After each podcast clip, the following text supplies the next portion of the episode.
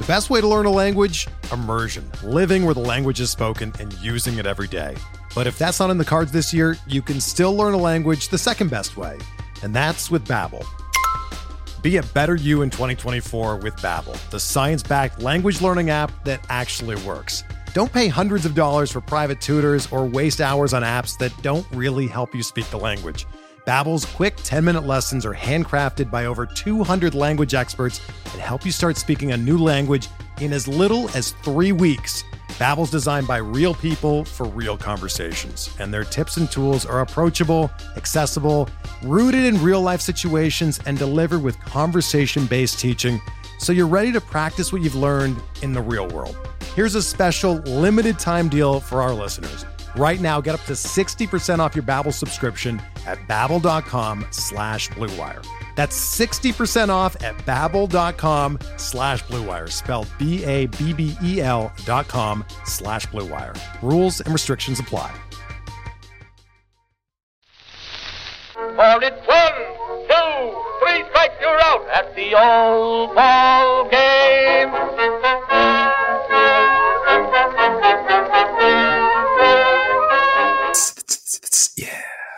All right, you're good to go whenever. I, I'm going to leave that that little beatboxing segment in there to start this off. Um, welcome back to another episode of Short Hops and Tall Tales, a pictureless podcast highlighting the weird, funny, and bizarre elements of baseball that make America's pastime truly special. I'm once again Noah Scott, and am joined by my pulchritudinous co-host, Brandon Riddle.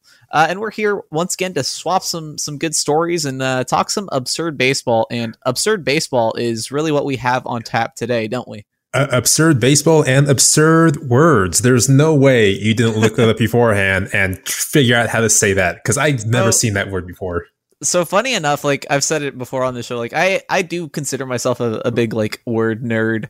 Um, I, I had actually learned that word uh, freshman year of college when my friend tried to use it as like a pickup line, um, or, or well, it, not a pickup. That's line. A whole nother story. He was already dating dating his girlfriend at the time, but he he tried to uh, type out pulchritudinous because it essentially means like, you know, beautiful, right?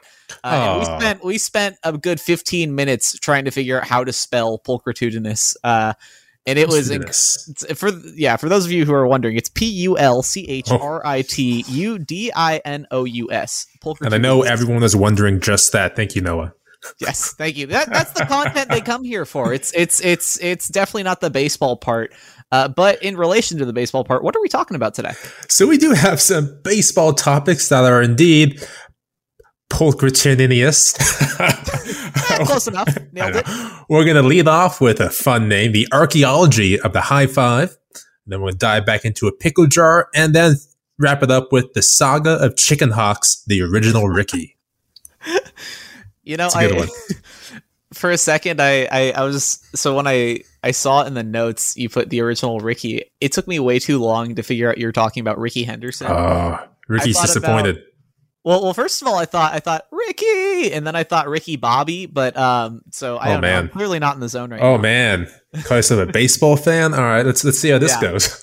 All right, okay. Well, you can test it with this. Uh, looks like you've got a trivia question. I up. do. So uh, this last season, Buster Posey uh, became a two-time winner of the Comeback Player of the Year award, uh, but he wasn't the first two-time winner of that. So who was the first person to win that award twice? So this is wildly outside of my, my trivia comfort zone, because this is honestly just not an award that I, I pay a whole lot of attention to. And I should, I should, because it sure. is it is a nice, good award. Good stories, yeah. Um, good stories, but okay. You uh, so, you you one hundred percent know them. Okay, okay. So I'm gonna assume it's it's it's like a it's, it's modern, very modern era. Okay. Yes, and in the last, I'll say he, he won the first award in twenty ten. Oh wow. It's gonna make it even more embarrassing when I when I blank on this. Not, not really. Um, it's it's, okay, it's kind so of a name. They go, oh, that's right. I remember him. He was great. I just I'm gonna throw this out there, and it's I'm very much expecting to be incorrect. I I'm just because I, I don't think the, the name I have in my head. I don't even know. I don't think he's actually even won one. Uh, oh wait, actually, no. He only played in one. I, well, well, okay. So, like, the name that just popped into my head as I was talking about the other one was Josh Hamilton, but I don't think he ever played for an N L team. Yeah. So, um, in the notes as well, I didn't mention this, but uh, they they won this award in both leagues, so N L and yeah, A L. Yeah. Um, so I don't know. I'm just going to throw a random name out there that is recognizable. Uh, did Prince Fielder ever even win one? He, not to my knowledge. Um, I actually don't know if he won any. Uh, yeah, I, play of the years. That was a, a complete shot in the mm-hmm. dark. Uh, who, but I, who I will got? say then the or, the what, winner what teams. What teams were they on? Actually, Pittsburgh was in twenty thirteen, and okay. Minnesota was twenty ten. Uh, Pittsburgh had me thinking like maybe like Jose Bautista. But uh, then, Minnesota. yeah, the Minnesota came in. Minnesota. Uh, uh, I don't know. What what what do you got? Francisco Liriano. Ah, yeah, I wouldn't have gotten that in a million Welcome years. Welcome to trivia. that was that's a good one. I, I like yeah, that, that was kind of fun. A good, a good brain uh, teaser, tickler, mm-hmm. whatever. If you if you could, because you know we had a fun time, I would give you a high five from distance right now. Ah, yes, you know uh, that's that's that's a good segue. Hey, um, so as you mentioned at the uh, in our, our quick rundown, we're going to be talking about the archaeology. Is I feel like archaeology is not the right word. Like like the origin archaeology is like like digging up like historic or, claims, like historic like it's it's like. Yeah, I mean, maybe. It, it, it, in the sense that we're, we're digging up old history. Yeah, why, why not? Sure. Uh, but yeah, we are going to be talking about one of baseball's, in in my opinion, one of the like more out there stories, which is saying something because on this podcast, we talk about a, a, a, quite a few of those kinds of stories. Uh, but yeah, where did the high five come from? Uh, it is one of the world's most sacred gestures, uh, and many children today learn how to high five before they can walk or talk, right? Like, I don't know, I, I high five babies. Yeah, high five, um, buddy, and it's cute when they do, them and dogs. Yeah, uh, it's and it's just so, it, it really hurts when they, you know, they, they leave you hanging. But uh, where did it come from? Now, this is really interesting because I always assumed the high five was like as old as mankind itself. Like I just thought it was like one of those ancient gestures that came right after like, you know, like, figuring out fire. Like Alexander the Great is high fiving his generals with taking over another city. Yeah, sick, dude. Nice.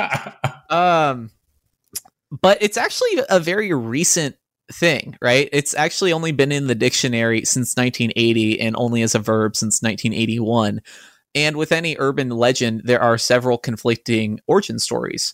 Uh, so it's very hard to separate fact from fiction. But I feel like that's really that little gray area is kind of where we operate here on the show, right? Mm-hmm. um, so some stories trace the high five back to a player uh, named Lamont Sleets, who actually played basketball for Murray State in the early nineteen eighties. Uh, however, I doing some research that ended up being a hoax created by oh. a pair of comedians. Uh, Magic Johnson. Wait, wait, wait. Now, now I want to know what the bit was these comedians had that had to create a high five so, for Lamont Sleets. Okay, okay. Like, what was so, the bit they had? so, well, I don't know if it... it I'll, I'll give you like the, the cover story they had for it was that this this guy, Lamont Sleets, right? He was, you know, growing up and his father was in the military and his uh, his war buddies would come over, you know, his... I, his you know, regiment or whatever. Yep, sure. Um, they would come over and they were named like the, you know, they called themselves like the Five or something, right? And so their little like, you know, tall tale that they wove was that, you know, Lamont Sleets as a kid, when these these war buddies would come over, he didn't know their name. So he would just say, hi, Five, because they were called oh. the Five. And, you know, they'd, you know, hit him in the hand, right? Everyone knows what a high five is, I hope. Uh, and then he took that, you know, Uh, that gesture to college uh, and, and played basketball. And so then it spread. Uh, but it apparently it was actually, it was all a ruse created by a, a pair of comedians who just picked a random name from, oh. from the college basketball roster. And it ended up being Lamont Sleets. Well, that's less fun. I agree. I agree. I think it's funny. Um, But it is interesting because Magic Johnson uh, actually claimed that he did it himself while playing for Michigan when he was in college. Uh, and there were other stories that actually tracked it back to women's volleyball in the nineteen sixties. Uh, but what I find is interesting is that of all these stories, like most of them stem from college basketball teams. So one of the more credible stories actually surmised that the high five gesture was linked to the University of Louisville basketball team, uh, and that the high five actually came out of a team practice way back in nineteen seventy-eight. Now, the Louisville Cardinals of the late seventies were a very tall team, even for basketball standards. Uh, and this is a great nickname because we're oh all God, about great it. nicknames here. Uh, they were called the Doctors of Dunk. Which dang, that's that's, that's nice. Yeah. Uh, so allegedly, uh, this origin goes, uh, the forward Wiley Brown went to congratulate his teammate Derek Smith with a classic low five during practice. Uh, when Smith uh, corrected him, he said, "No, we're we're doing it up high." Uh, now, now that brings up another question: was the low five a thing before the high five? Oh yeah, well I'll I'll get to that in, in oh my goodness in just a second. Uh, but yeah, so he says, "No, we do. Let's do it up high." And so when they, you know, people tracked uh, Wiley Brown down uh, years later, and he said, yeah, you know, it, it's a good point. I thought, why are we staying down low? You know, we jump high. We're a very vertically, or, you know, a very vertically oriented team, uh, which it, it tracks, right? It, it sure, makes sense. Yeah. Uh, and yeah, so that was actually uh, what I found interesting was the low five preceded the high five. That is not what I would have assumed, because I always learned, you know, you do the whole, high, you know, up high, down low, and then, you know, too slow, right? But it, it actually turns out that the low five's been around since the nineteen twenties, uh, and it was actually considered like an underground symbol of solidarity among Black Americans.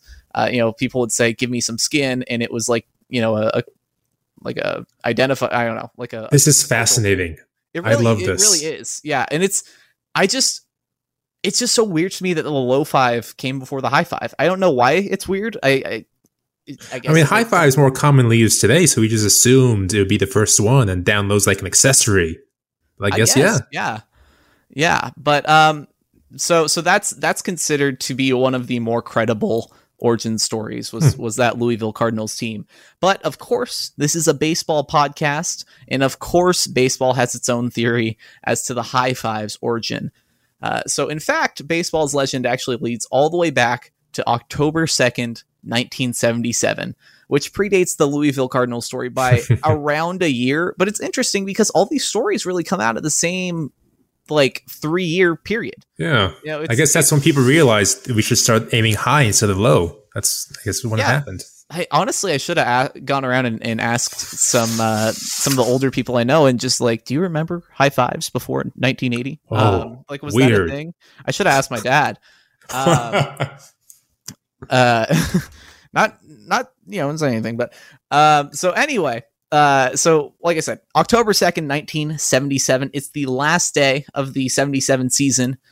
And of course, it's a story about the Los Angeles Dodgers. Mm. Boo, tomato, tomato. Uh, uh, so uh, the Dodgers were uh, in a fairly, you know, they're they're locked in a battle with the Houston Astros, uh, who played in the National League during this time. Uh, and funny enough, uh, Houston's future manager, Dusty Baker, uh, actually teed off on the Astros pitcher for the day, uh, J R Richard, nice. and uh, collected his thirtieth home run of the season. Now, why is this notable? It's the last day of the season. Well, I'll tell you, it was significant because it actually made the Dodgers the first M L B team in history uh, to have four players with thirty or more home runs. Uh, that would be Ron Say, uh, Steve Garvey, and Reggie Smith. Now, I I don't, like, it's kind of wild that it took until nineteen seventy-seven for a team to have three or four guys to clear thirty home runs. When you think about, like, the Murderers Row teams. Yeah, but... Uh, is this a different, different style era, over there? Yeah, era. You're right. You're right. Uh, so Dusty rounds the, the bases. He touches home uh, and he's met by his teammate, rookie Glenn Burke, who watched the play unfold from the on deck circle. Now, Burke extends his arm high in the sky and Baker connects, forever altering the course of human history. You, you think in that moment there's like the Chariots of Fire theme song in the background as they oh, touch one hundred percent hands for the first time? Yep. It was like slow motion. There was lightning. uh, everyone was shocked. Uh, but then, uh, so so actually, Dusty remembers this moment, and he says, you know, his hand was up in the air, and he was arching way back. So I just kind of reached up and I hit his hand because it, it seemed like the thing to do. Sure, you know, it was that innate human sense of, you know, we didn't have an expression for the high five yet physically, but it was in his soul. Uh, it's written in our D N A, right? Uh, but then Glenn Burke steps up to the plate to follow him, uh, to follow Baker, and he hits a home run of his own. So then Burke rounds the bases and, you know, Dusty Baker returns the gesture and, you know, the forty-six thousand uh, Dodgers fans in attendance roared in celebration. Uh, and thus the high five was born and it quickly spread throughout the league. Uh, however, the moment was not televised and no footage of the event exists. Hmm. So before we get into the second part of this, this segment, I'm going to ask you, do you believe that it's possible that, like, do you think that this is, like, out of the, the stories we listed here, which one do you think has the most credibility? Like, do you believe any of them? You know, I, I've heard the Dusty Baker story so many times. It's like ingrained in my mind already as being fact, but of course, not having any actual evidence for it. You know, the Doctors of Dunk, just by their name alone, may have the upper hand here. The upper hand. Oh, so I'm, I'm up for either two of those. Like, I, I love the Dusty Baker story. That just yeah. kind of makes sense, but I haven't heard the other ones before. But and it had I to come from somewhere. And I, I also think it's it's worth, you know, noting that it is entirely likely that it was invented by multiple people, right? You know, how many how many people probably high-fived on, you know, sandlots or, you know, after like high school football games, right? And like, I don't know, like, I feel like it's such a common, like a universal gesture. Right. But then like you, a lot of places, but then like you said, everyone's thinking within this three year period is where it sure. originated from. So had it been more common, it would have been just like the low five in the twenties. People would have already known about it, but there was a I, moment. I, I just think it's so weird to claim ownership over a high five. Like, like Dusty Baker's like, yeah, I invented it. Like, and it's, it's not like something that was invented, you know, in the eighteen hundreds. It's like nineteen seventy-seven. Like, right. You know, uh, there, there, you could list a whole bunch of people that are older than the high five, which is just wild to me. Um, but yeah, so, so no footage exists. We don't know for sure. Uh, I like to, I, I, I'm going to choose to believe it because it's a good story, and I feel like sometimes we let the truth get in the way of a good story a little too often. You know, and that's it's it's, it's a it's a myth. It's a baseball legend. That's what we're about here. Uh, you know, if if Boots Poffenberger's leading marching bands down the street, I don't see why why this can't be factual. All right, that's fair. That's you know, totally like, fair. It, it's just so interesting that it's such a like a cultural event to me. You know, uh, and just to come from like a Dodger game, I don't know. Uh, but oh. uh, one, one last thing, I guess if it did happen there, but also in other places, this would be the most visible location for it to occur with tens of thousands of people around it. So I, I guess there's yeah. some claim there. Yeah. And it, it, it did become like a, a celebration of the team in the, the late seventies and in the eighties. You know, they would, I mean, it's funny to say high five belonged to a team, but you know, that was like a very, you know, like that was a Dodger thing at, at the time. Uh, but yeah, so a little, a, just a little more on that. So uh, I mentioned Glenn Burke, uh, you know, as is really like the inventor of the high five in this in this origin story. And he was a very, very important player for reasons beyond, obviously, the high five, which is a very cool legacy to have, I think. Uh, and so this this all ha- this happened during his rookie season. He's twenty-four years old. Mm-hmm. And at the time, he's, you know, he's a rookie. He's not very accomplished, but he showed a lot of promise as a young player. And was actually even compared to like a young Willie Mays, uh, which I think is is that's a lot of pressure to put on anyone. Anyone, but you don't do that for no reason, right? Like he was he was very you know talented, and he showed a lot of a lot of well a lot of potential. Uh, and he was actually known as like one of the like the hearts of the Dodgers clubhouse at this time. He was you know remembered as being very charismatic, just a very like all right joyous and exuberant personality in the clubhouse. Like the kind of guy that would create the high five. It makes sense. Yeah, yeah. Well, what's really interesting is that one of his very early friends actually said before the high five happened, uh, he said that, you know, he could actually high five you without necessarily going through the motion with his hand, because that was kind of like the the feeling that he kind of instilled in people. All right. Yeah, I gotcha. I'm in. You know, which which kind of speaks to to Dusty Baker's quote where it was like, yeah, it just seemed like the, the thing to do in the moment. And that was yeah. where the energy was at. So Glenn Burke was was really loved by a lot of his fellow teammates in the clubhouse. Uh, he would do like impressions. Uh, he would crack a bunch of jokes. Uh, but the thing was, uh, you know, Glenn Burke, he was gay. And so a handful of his close friends allegedly knew, uh, and it was something of an open secret during his time in baseball, with Burke himself saying that, you know, by nineteen seventy-eight, I think everybody knew. Uh, following his retirement, he did officially come out as gay. Mm. But during his time with the Dodgers, uh, he became very close with manager Tommy Lasorda's son, uh, Tommy Junior And the also, rabbit hole begins. And the rabbit hole begins. Uh, he became very close with his son, Tommy Junior, also known as Spunky. Uh, now, Spunky Lasorda was also gay, and the two became very good friends. Uh, in his memoir, Burke left their relationship ambiguous, uh, though his sister said that, you know, they're just friends. Uh, mm-hmm. Now, Tommy Senior didn't like how close they were growing. Uh, and Tommy himself was in denial that his son was gay, uh, you know, up, up until uh, after Spunky's death. Now, at the time, some of the Dodgers executives also tried to squash the rumors that Glenn Burke was gay.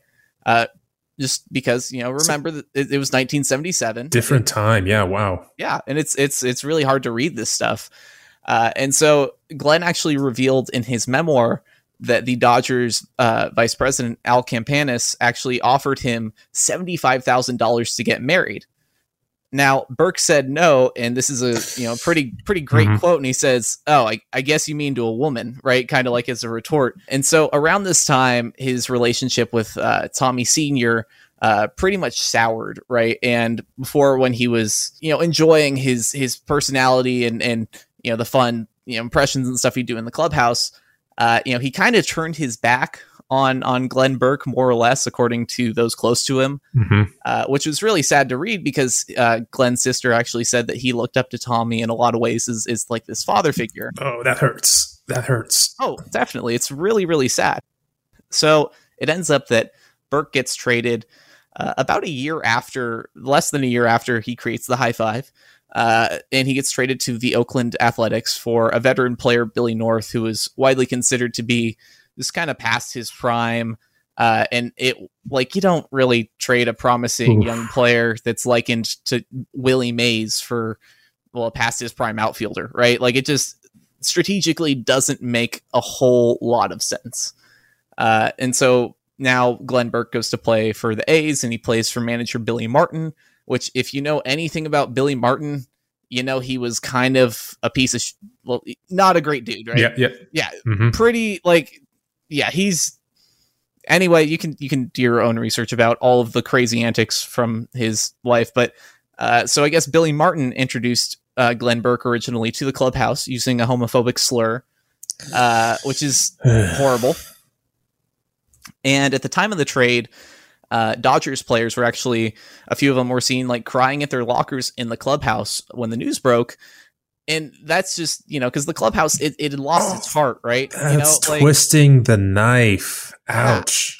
Yeah. yeah. And it's, it's just so heartbreaking to read that this player was so loved by his teammates, you know, that when he was traded, that they just like, they, you know, it just ripped a hole out of the team. Right. Mm-hmm. Uh, and so Burke plays for, for Oakland for a little while. Uh, he ends up hurting his knee in spring training and then essentially gets blackballed by Billy Martin, uh, who sends him down to the minors. And Martin actually tried to trade Glenn Burke, allegedly, and ended up trading the wrong player because he he got them confused. Oh, well, just, I'm sure that says a couple things there. yeah, it, it says a lot about the kind of person Billy Martin was, yeah. the kind of manager he was. Uh, and then, very sadly, uh, Glenn Burke retired after just four four seasons in the majors. Uh, and he said, you know, prejudice drove me out of baseball sooner than than I, I should have been, but I wasn't changing, which, he, like, the, the amount of just strength Glenn yeah. Burke had to have, like, insurmountable. In the seventies, that's insane. yeah. And, and he retired at twenty-seven. Uh, unfortunately, Burke fell on really hard times in the years that followed, uh, was in and in and out of housing, uh, and he lost a lot of his athletic ability uh, from you know a car accident that ended up crushing his his leg, and and uh, yeah, uh, he ended up sadly dying from complications uh, from AIDS in nineteen ninety-five, uh, which is really just a, a, a tragic end to, to his story. But uh, I, I did, in researching this, I found a really A really important quote, I think, from from Glenn Burke that uh, he gave People magazine in nineteen ninety-four, the year before he passed, that said that his mission as a gay ball player was to break a stereotype and that he thought it worked, which is I'm I'm glad that that's how he felt. Just just high five to that guy. Just high five. Well, yeah. And what's really, really kind of poignant was the high five and Glenn Burke's story was was kind of picked up a little bit uh, by a couple gay communities. And the high five kind of became like a symbol of two men with their hands in the air together, which I think is... That makes me happy. Right? Like that's... Yeah. But uh, so, yeah, that is the story of the high five uh, and uh, a brief uh, story about Glenn Burke and the very, very huh. important person and ball player that he was. Yeah. Uh, the high five story is the only reason why I knew who Glenn Burke was. But this just make, gives it so much more depth. That was, yeah, he's, that was like, good. He was a, a remarkable, like just just remarkable just as a person. Yeah. Like a great ball player, too. Uh, and it's tragic that that's how his story ended. But he also he was really important to a lot of gay, gay athletes out there. And, you know, like he opened a lot of doors, too. Uh, so, you know, that's that's Glenn Burke. More people should be talking about him. Yeah, that was a great story. Thank you. Uh, we will be right back uh, after a word from our sponsors.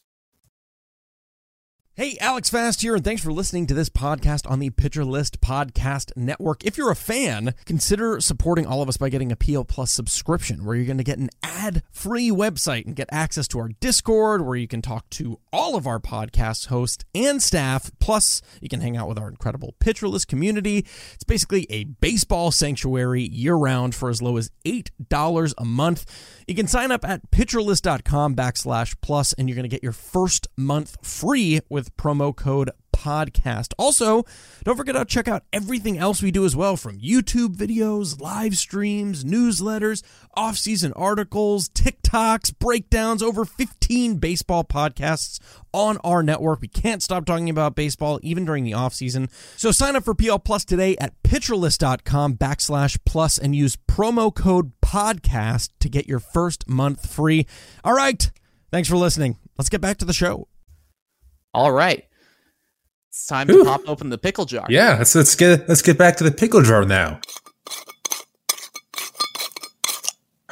Um, so, for those of you who may not remember, the pickle jar is, of course, a segment where we talk about some uh, lexicon from baseball history. You know, there's a lot of weird words we use: uh, short hopper, on deck, muffinism, and uh, this week, classic. It's Classic muffinism. This week, the pickle jar is doorkeeper. I've never heard this before. Mm-hmm. I had not heard it before today either, so don't worry. But I kept reading it over and over today, and doorkeeper kept popping up. So I, I wanted to know if you had an idea what doorkeeper meant. This is fun because I really like it's it's, and I don't. I never want to say this and be like, oh, you know, I know a lot about it, but like it's it's kind of rare for me to to hear like a baseball slang term and not have like any clues to what it means, and that's kind of the situation I'm in here. Like I think catbird seat was the other one. I was yeah, like, I've never heard seat, this yeah. in my life. Uh, doorkeeper. I'm okay. So I'll, I'll give you two theories. The first one is like when, uh, you know, I'm thinking like, like kind of like gatekeeper, doorman ish type deal. Like mm-hmm. when a player, like a young player is trying to break into a position mm-hmm. and maybe they have like a, like a stalwart of the franchise, like a veteran kind of blocking their spot. So like, you know, just okay. off the top of my head, you know, Cody Bellinger trying to trying to break in when Adrian Gonzalez is manning first base, right? Yeah, that uh, makes sense. My more fun explanation is that the doorkeeper is literally the guy that just opens up the bullpen door when they call in a pitching change. I think that'd be a pretty sweet Love role. it. Love it. Uh, yeah, what, what what's it mean? So as near as I can tell, doorkeeper is a phrase in the nineteen twenties for a first baseman. So first baseman, doorkeeper. And I say nearest as I can tell, because as I was doing research, um, that phrase kept coming up, the doorkeeper of this team, the doorkeeper of that time. And the thing they all had in common was a first baseman. Um, I couldn't tell what order they hit in. So maybe it's like a cleanup hitter, the doorkeeper, the leadoff hitter. Um, but as far as I can tell, first baseman. And maybe that's- somebody else knows the actual meaning and the origin. Let us know. But that that's what I got. That's like very... That's very old-timey baseball to the point where it's just so it's it it's weird though because it's it's very subtle. Usually, yeah. usually like you, you get some some more wacky doorkeepers. Like, what do we think? Like, okay, first baseman. How do we think that could relate to playing first base? Like, you're you're that's, kind of that, like, that's what I was trying to think as well. Like, bases? You allow players to go to the other bases. So you're the doorkeeper of the bases. I'm I'm not sure, but it's. So I'll definitely do some research later on to try to find it. But I, I I tried to look into it. I couldn't find it anywhere except for the articles I found it in. Well, maybe we can we can lead off the next uh, the next Short Hops and Tall Tales with a with a, a quick like addendum to it. Yeah. That, that so is, like it's doorkeeper would be the doorkeeper to the next episode. I mean, ooh, what do you, just real quick before we move on, what do you think it, it could, like, I, I it would make sense in terms of first base? Well, it would make sense if, you know, the people being called doorkeepers were like a leadoff hitter, so they were the doorkeepers to the lineup or something like that. Um, but yeah, I just think um, they're the first person that like a base runner will see as they're running, so the doorkeepers to the bases. That's all. That's all I got. Doorkeeper. Yeah, I, I, I guess like yeah, like my thought is is very similar into the sense that like yeah, it keeps people off the bases. The doorman keeps them out. Hmm. Where, yeah. Where'd you? Where'd you, sorry? Where'd where'd you find that again? Like, where did there, you run into it? There are a couple uh, pages from the nineteen twenty-four and um, nineteen twenty-nine, I believe, uh, where doorkeeper uh, kept popping up in reference to a single player who we will talk about shortly. uh oh, here we go. All right, well.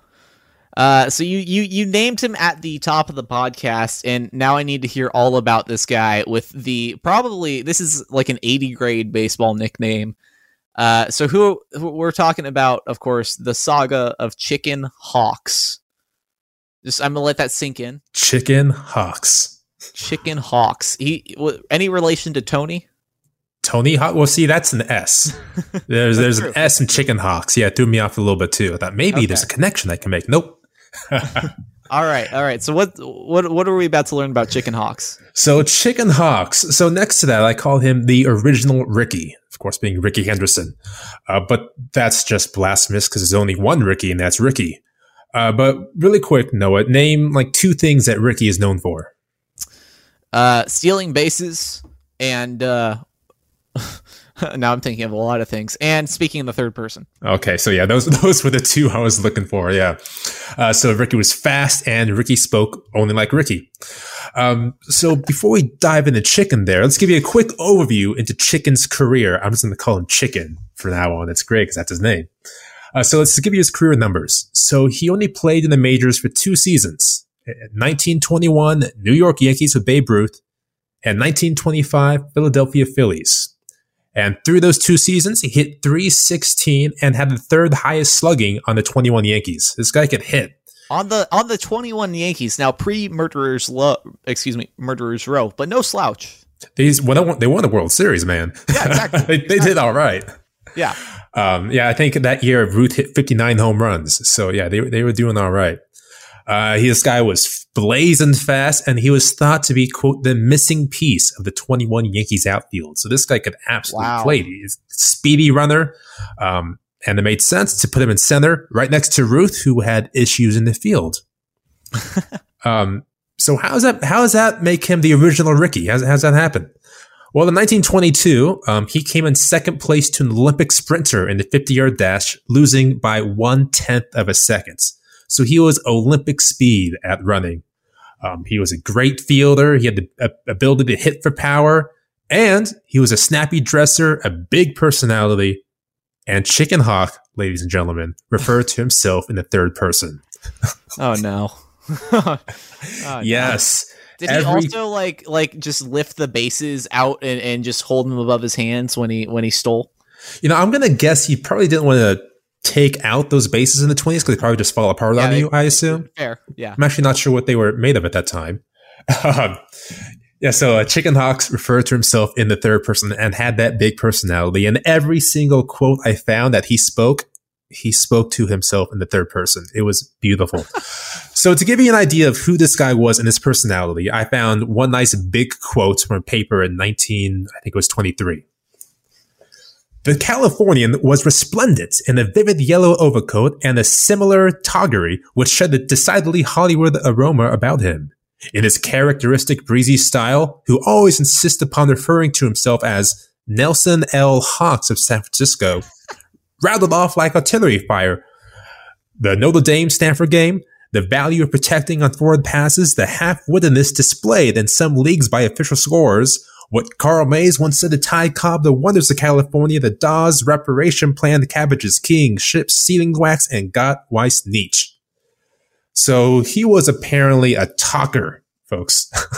He was a talker and brought I, everyone in around him. I just like to, just so we don't gloss over it, I, I, I, I assumed he referred to himself as Chicken, but no, he his name was Nelson L. Hawks. L. Hawks. He, he he like even included the middle initial too. That's yes, he did. Hilarious. I'd call myself Chicken too, because that's way more. I mean, no offense to any Nelsons out there, I'm sure, but, I, but like that's that's a cool nickname. Yeah, and, and that's the thing about the nickname. I cannot find anywhere where he got that name from, or he ever wants him t- calling himself as Chicken. It's just so, a mystery how he got that name Chicken. That's a great opportunity to speculate, and uh, I'm going to say that he probably ate an entire chicken before a baseball game, and it's stuck. That's solid. Uh, there's that's my an- guess. There is another player, because Chicken Hawks is not the only baseball player named Chicken. Oh, no. Um, There's another player named Chicken. I forgot his last name. I feel like we've we've done an episode on the on another Chicken, and I think that's it's actually possible. How he got his nickname. Yeah, he was eating chicken wings was for the game. Chicken before the game. Yeah, yeah, that's exactly how. Yeah. Um. So, so maybe this was the s- second Chicken, because that Chicken was in the eighteen eighties. So this was about forty years later. We get Chicken Part Can you Two. Imagine like today if we had not one but two guys nicknamed Chicken, like. Nicknames. Well, so that, that that that kind of happens, because you see in the nineteen twenty-one season, uh, you had Chicken Hawks, and also on the Yankees, you had uh, Chick Fielder. Okay. So you had Chicken and Chick in the lineup next to each other. I thought you were going to say that there's a guy named Hawks Chicken, but that's that's a close, Hawks Chicken? Close second. No. Yep. And okay, so he was obviously that bit, that big personality. Uh, they also said that he could create a breeze inside the cyclone that would make itself felt. Just kind of a cool quote. What does that mean? Like, that is a cool quote, but it also is entirely nonsensical. I'm I'm assuming that if there's so much activity around him, he himself can still step in and be a force in that cyclone. I'm guessing. Okay. Okay. I'm, no, that, that's that, that's that the best sense. I got. Yeah. Okay. Uh, another fun little story here. A chicken was once used as collateral when a team president lost a thousand dollars at a party and said if he didn't come up with the money, they can keep Chicken. You mean the player, not a literal chicken. Yes, Chicken Hawks. Wow. That is, I'd be honestly like, I know that, you know, a lot of the team owners uh, largely view their players as, as assets before being yeah. people, but that is really, really like, especially in the twenties. That's really bad. Like, I, you know, I lost the money probably while drunk, but you know, you can have uh chicken, chicken there. You, you can keep him. I don't come up with the money. Wow. I'd be so insulted. I'm sure he. I'm sure he was. I'm sure he was. Uh, so, who exactly was Chicken Hawk then, as as well as his big personality? Well, he's not really described in many papers. That one quote I had earlier, that was the only quote that described who Chicken was in the six years of papers wow. I went through. There's really nothing about him. And as a player, I'm kind of shocked he didn't stick around in the majors, because again, in that twenty-one season, um, he was mo- mostly used as a pitch hitter. Um, I think it was twenty-seven opportunities he was given, and got a three thirty average as a pitch hitter. That's yeah, that's incredible. three thirty average. Absolutely. Awesome. Yeah. Um, and he didn't once play in the World Series, even though he had this great asset of being a pitch hitter. And and when he started, he still hit like two eighty-seven, but uh, never played in the World Series. And he was still young. He was twenty-five years old. And the main Yankees center fielder at the time, he was thirty. Hasn't had the best career, so you'd think this would be an easy transition to bring Chicken in to become the everyday center fielder the next year. No, he, he was used as essentially a player to be named later and in the trade and sent to the Vernon Tigers in the Coast League. The Vernon so Tigers. He got traded not even to the majors. This was like a like, tri- essentially a triple A team being traded to. And and I'm looking at his his like you know, his year with the Yankees right now in Baseball Reference. And he had a, like, yeah, he hit two eighty-eight, which is, is good, but he had a, a one oh four uh, weighted on on base plus slugging. Oh, yeah. Which is, is like, it's not amazing, but it's average. It's better than average. Yeah. And, and, for, and, and you would think at that time when batting average is so important, uh, maybe, maybe his two eighty-eight was just considered too low because batting average was so important at the time. You know, our, our views have changed on right. that a little bit. But like all, all, all the papers are calling him, you know, the missing piece, the next big thing in the outfield. Yeah. They're hyping him up, and he can play defense great next to Ruth. So I, I'm just twenty-five. Flabbergasted.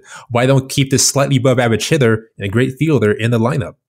They just and let him was, go. And I'll, yeah, and he's twenty-five. Like that's yeah. that's yeah, that's that is a, a mystifier. If you're listening to this and you have any information about why the Yankees cut Chicken Hawk, uh, please reach out to us because I would also like to know. Yeah, I'm I'm not sure. I thought maybe they had a great center fielder. No, no, they really didn't.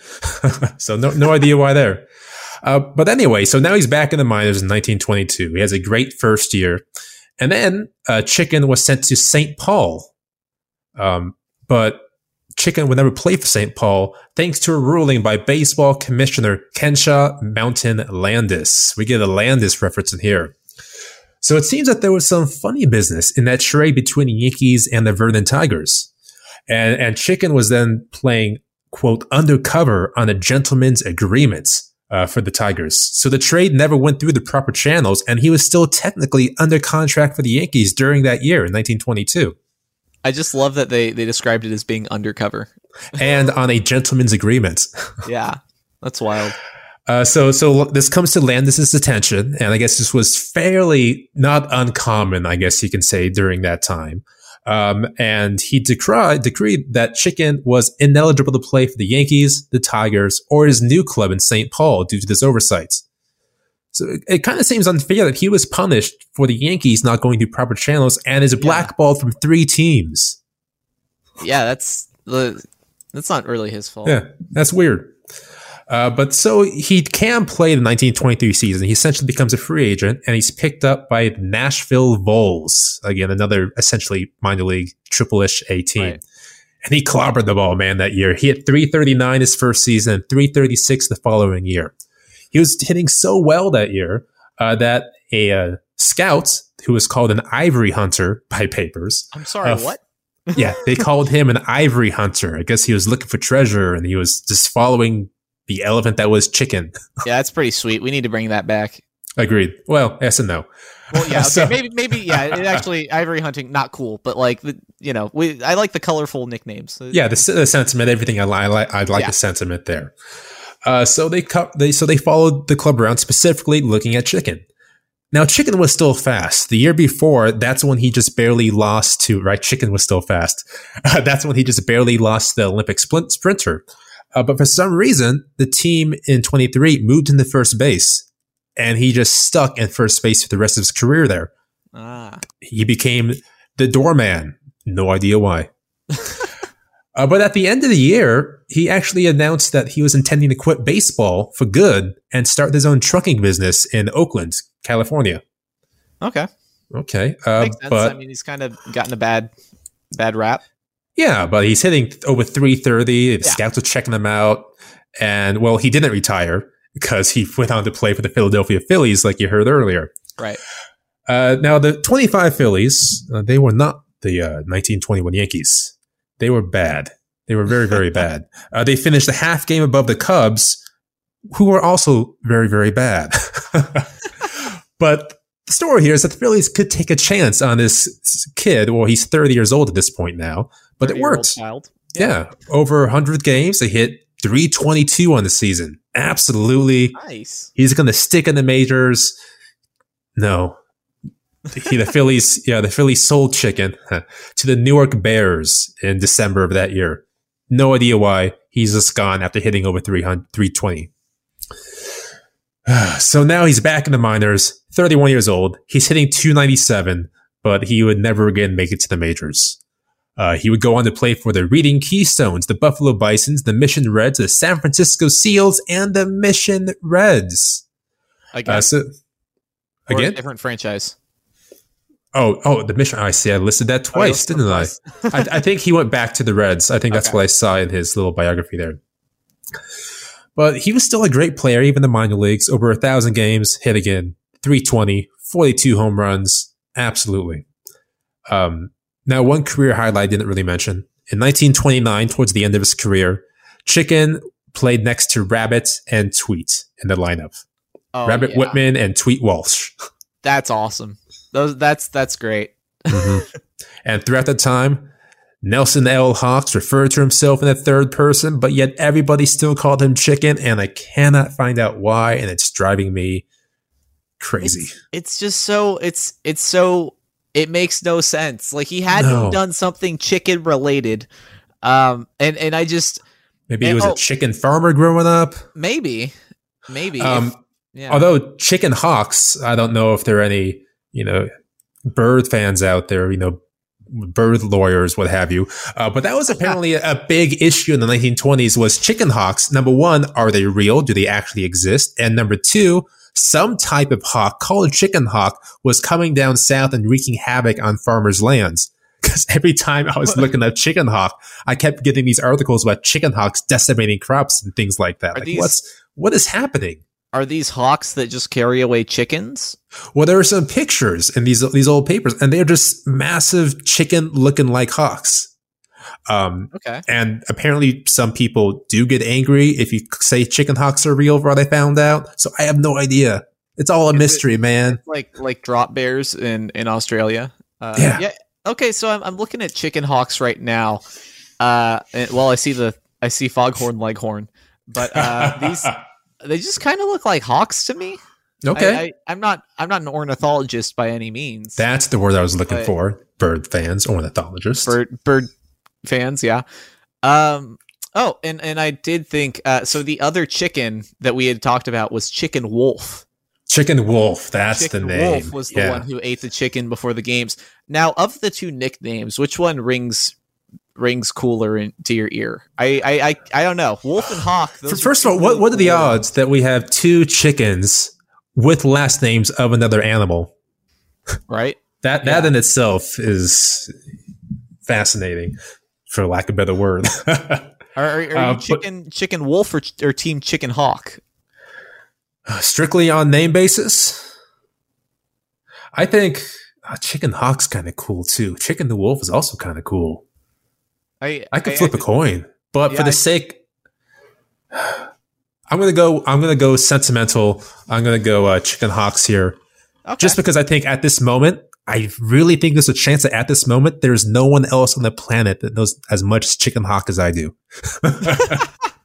I think for this you know, brief shining instance, I am the expert on chicken hawks. You know that that now we're gonna get a, a D M on Twitter or on Discord or an email or something that's like, actually, I've I've written uh, four four novels about about. And chicken I hawks. would, and I That'd would love. Awesome. I encourage that, please. I want uh, a mystery novel where Chicken Hawks and Chicken Wolf go solve mysteries together.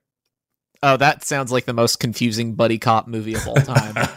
chicken, chicken, and chicken. Uh, Tale of Two Chickens. Gosh. Okay. Uh, wow. So that's Chicken Hawks. That's a good one. Um, well, uh, if you liked what you listened to uh, here today, uh, please be sure to follow Short Hops and Tall Tales on Twitter at Short Hops P L. Follow Brandon for more chicken related humor at B D Riddle and, and myself at Noah A. Scott six. Uh, and then please subscribe to us on Apple Podcasts or Spotify or wherever you listen to podcasts. And uh, if you like what you hear, leave us a review. Uh, it goes a long way to helping us connect with new uh, new audiences. But uh, wait, there's more.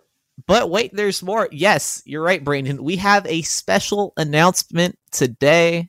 Uh, do, would you like to do the, the honors? Sure. Uh, so PitchList hosts a special event once a year called PitchCon, in which some of the greatest minds in industry come out and talk about baseball. And somehow we're a part of that. this I next, like that. Se- right? Somehow we, we managed to get our foot in the door there and, and we cheated us. our way in.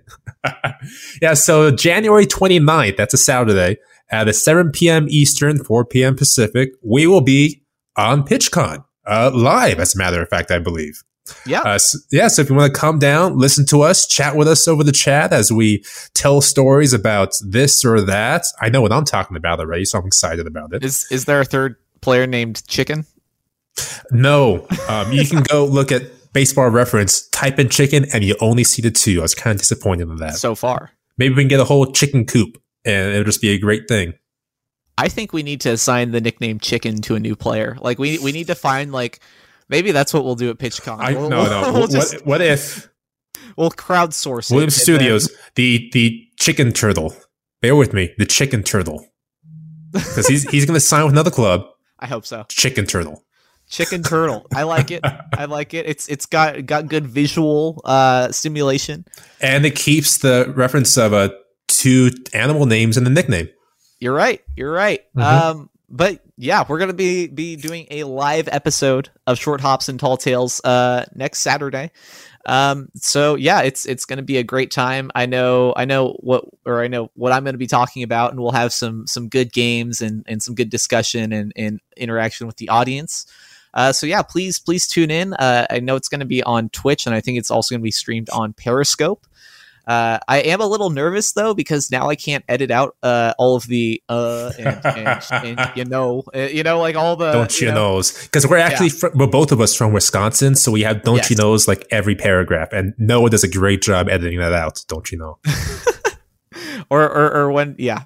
Anyway, uh, but yeah, so so next week, please join us. It's going to be a lot of fun. I know we're both really excited to. Mm-hmm. Uh, To, and we're kind of closing out PitchCon. I don't know if you saw that in the schedule, but but we're one of the uh, the last uh, last presentations, so we, we get to end things with a bang. We, which we I, are the I'm anti-doorkeepers, I assume. So we're we're doors open. Yeah. Anyway, uh, we're we're rapidly deteriorating here, so I'm gonna I'm gonna close things off. Uh, for Brandon Riddle uh, and both chickens, I'm Noah Scott, and this has been the Short Hops and Tall Tales podcast.